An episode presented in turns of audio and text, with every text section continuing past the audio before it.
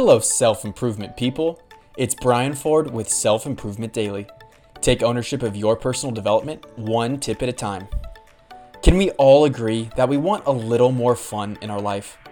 Fun usually leads to happiness, which is something we all could use a little more of. The reality is, happiness is more ominous than we think.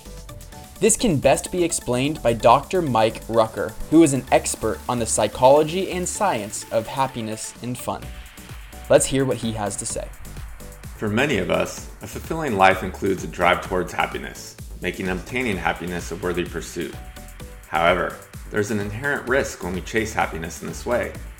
When we make happiness our goal, often unconscious dissidence is the result.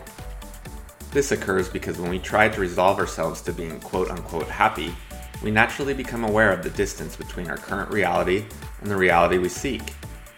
You might have heard the coaching maxim that it's better to measure the gain than measure the gap. However, when we blindly pursue happiness, that's exactly what we fall victim to measuring the gap.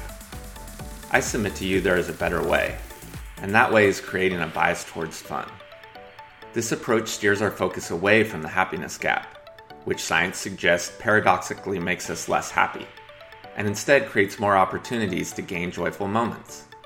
When we take an action oriented approach to creating more joy in our life, we move our focus away from what is missing and towards the awareness that we possess the agency to create our own joy.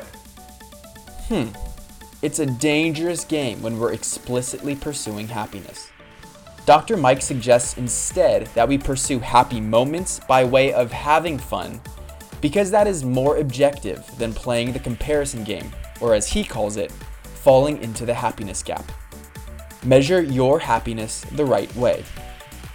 You can learn more about Dr. Mike at michaelrucker.com or on Instagram at the wonder of fun.